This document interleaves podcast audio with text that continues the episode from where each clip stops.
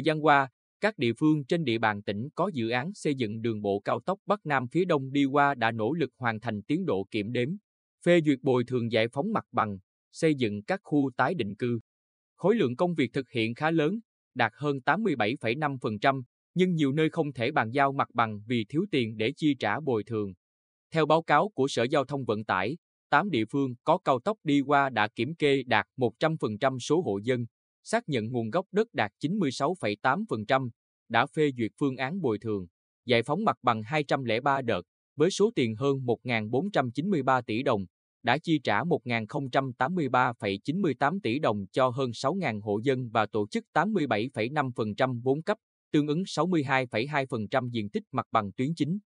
Theo kế hoạch, đến ngày 31 tháng 12 năm 2022 diện tích bồi thường mặt bằng tuyến chính phải đạt tỷ lệ 88,3%, với số tiền cần chi trả hơn 1.910 tỷ đồng.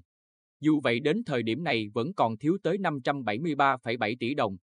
Tại cuộc họp trực tuyến của Ban chỉ đạo nhà nước các công trình, dự án quan trọng quốc gia vào ngày 15 tháng 11, Thủ tướng Chính phủ Phạm Minh Chính khen ngợi tỉnh Bình Định là một trong năm địa phương thực hiện tốt công tác giải phóng mặt bằng và giải ngân tốt dự án xây dựng đường bộ cao tốc Bắc Nam phía Đông, giai đoạn 2021-2025 qua địa phận tỉnh. Thế nhưng trong văn bản số 12.676 của Bộ Giao thông Vận tải ngày 29 tháng 11, tỉnh Bình Định bị nêu tên trong năm địa phương chậm thực hiện công tác giải phóng mặt bằng và giải ngân. Theo chỉ đạo của Phó Chủ tịch Ủy ban Nhân dân tỉnh Nguyễn Tự Công Hoàng, Ủy ban Nhân dân tỉnh tổ chức họp 7 đến 10 ngày một lần kiểm tra tiến độ dự án. Phó Chủ tịch Ủy ban Nhân dân tỉnh liên tục yêu cầu chủ đầu tư cụ thể là Ban Quản lý Dự án 85 bố trí kinh phí, cho các địa phương chi trả kịp thời cho người dân để đảm bảo tiến độ thực hiện giải phóng mặt bằng. Ông Đỗ Quang Minh, Phó Giám đốc Ban Quản lý Dự án 85, đã nhận trách nhiệm để chậm trễ tiến độ chi trả bồi thường giải phóng mặt bằng ở tỉnh Bình Định vì không phân bổ kịp kinh phí cho các địa phương thực hiện chi trả. Ngay trong cuộc họp cuối tháng 11 năm 2022, ông Đỗ Quang Minh thông báo nhận được 1.300 tỷ đồng bổ sung từ Bộ Giao thông Vận tải thực hiện dự án và chuyển tiền ngay cho các địa phương. Nhưng việc chậm trễ giải ngân để tỉnh Bình Định thực hiện nhiệm vụ vẫn kéo dài. Ông Nguyễn Ngọc Xuân, Phó Chủ tịch Ủy ban Nhân dân huyện Tuy Phước, nêu thực tế tại địa phương, Ủy ban Nhân dân huyện chi trả cho 358 trường hợp với số tiền 29,7 tỷ đồng, tỷ lệ giải ngân theo vốn cấp đạt 100%. Tiếp đó, Ủy ban Nhân dân huyện đã phê duyệt 4 phương án bồi thường tổng giá trị 62,3 tỷ đồng cho 512 trường hợp. Tuy nhiên từ ngày 16 tháng 11 đến nay, huyện chưa nhận được đồng nào từ Ban Quản lý Dự án 85. Điều này khiến người dân chưa được chi trả tiền bồi thường cứ liên tục hỏi, gây khó khăn cho địa phương trong việc tuyên truyền, vận động. Tương tự Tuy Phước, Ủy ban Nhân dân thành phố Quy Nhơn cũng mắc kẹt với dân do Ban Quản lý Dự án 85 chậm giải ngân. Tại cuộc họp kiểm tra tiến độ dự án cao tốc Bắc Nam ngày 12 tháng 12, Ban quản lý dự án 85 lại tiếp tục nhận lỗi với Ủy ban Nhân dân tỉnh Bình Định và cho biết nguyên nhân là do hệ thống chuyển tiền trục trặc kéo dài tới 2 ngày. Tại cuộc họp kiểm tra tiến độ dự án ngày 12 tháng 12, Phó Chủ tịch Ủy ban Nhân dân tỉnh Nguyễn Tự Công Hoàng đã đề nghị Ban quản lý dự án 85 chốt lại chính xác trách nhiệm và thời gian bố trí kinh phí, giải ngân để các địa phương có tiền chi trả cho dân. Nếu Ban quản lý dự án 85 tiếp tục chậm trễ như thời gian qua, Ủy ban Nhân dân tỉnh kiến nghị với Bộ Giao thông Vận tải.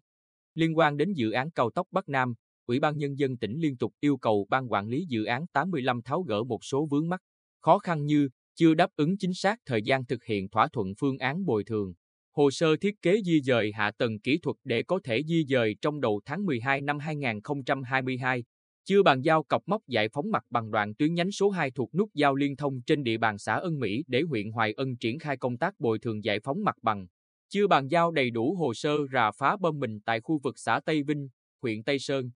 Ngoài ra, Ban quản lý dự án 2 và Ban quản lý dự án 85 cũng chưa bàn giao hồ sơ, cọc móc mỏ vật liệu, bãi thải, đường công vụ phục vụ thi công, trạm dừng nghỉ để các địa phương triển khai các thủ tục, có cơ sở triển khai thực hiện.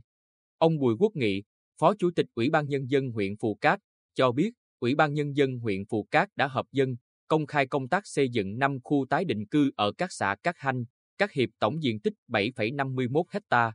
Tuy nhiên, suốt 5 tuần qua Ủy ban Nhân dân huyện không thể hoàn thành hồ sơ thiết kế theo ý kiến thỏa thuận của Ban Quản lý Dự án 85. Ủy ban Nhân dân huyện Phù Cát phê duyệt quy hoạch chi tiết các khu tái định cư nhưng không phù hợp quy chuẩn. Tiêu chuẩn của ban quản lý dự án 85 như lộ giới đường phải 3 mét, không lát vỉa hè từ hộ dân ra mép đường. Ông Nghị nói, tôi khẳng định không địa phương nào lợi dụng dự án quốc gia để làm khu tái định cư hiện đại hơn các khu tái định cư ở địa phương. Nếu ban quản lý dự án 85 tiếp tục yêu cầu phải thống nhất thỏa thuận đến từng chi tiết nhỏ nhặt như vậy, tôi e rằng sẽ không kịp tiến độ triển khai giải phóng mặt bằng theo yêu cầu. Liên quan đến vấn đề này, Phó Chủ tịch Ủy ban Nhân dân tỉnh Nguyễn Tự Công Hoàng thẳng thắn, tôi đề nghị ban quản lý dự án 85 đi khảo sát, kiểm tra quy mô, hạ tầng kỹ thuật của tất cả các khu tái định cư không chỉ ở huyện Phù Cát mà toàn tỉnh.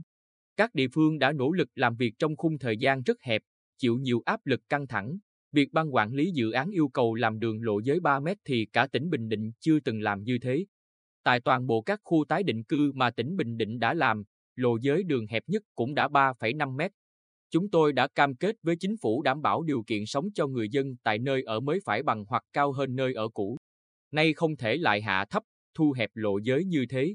Nếu ban quản lý dự án 85 không thể thống nhất được, Ủy ban Nhân dân tỉnh Bình Định sẽ có văn bản kiến nghị Bộ Giao thông Vận tải giao ban quản lý dự án 85 tự làm việc với dân và thực hiện việc này.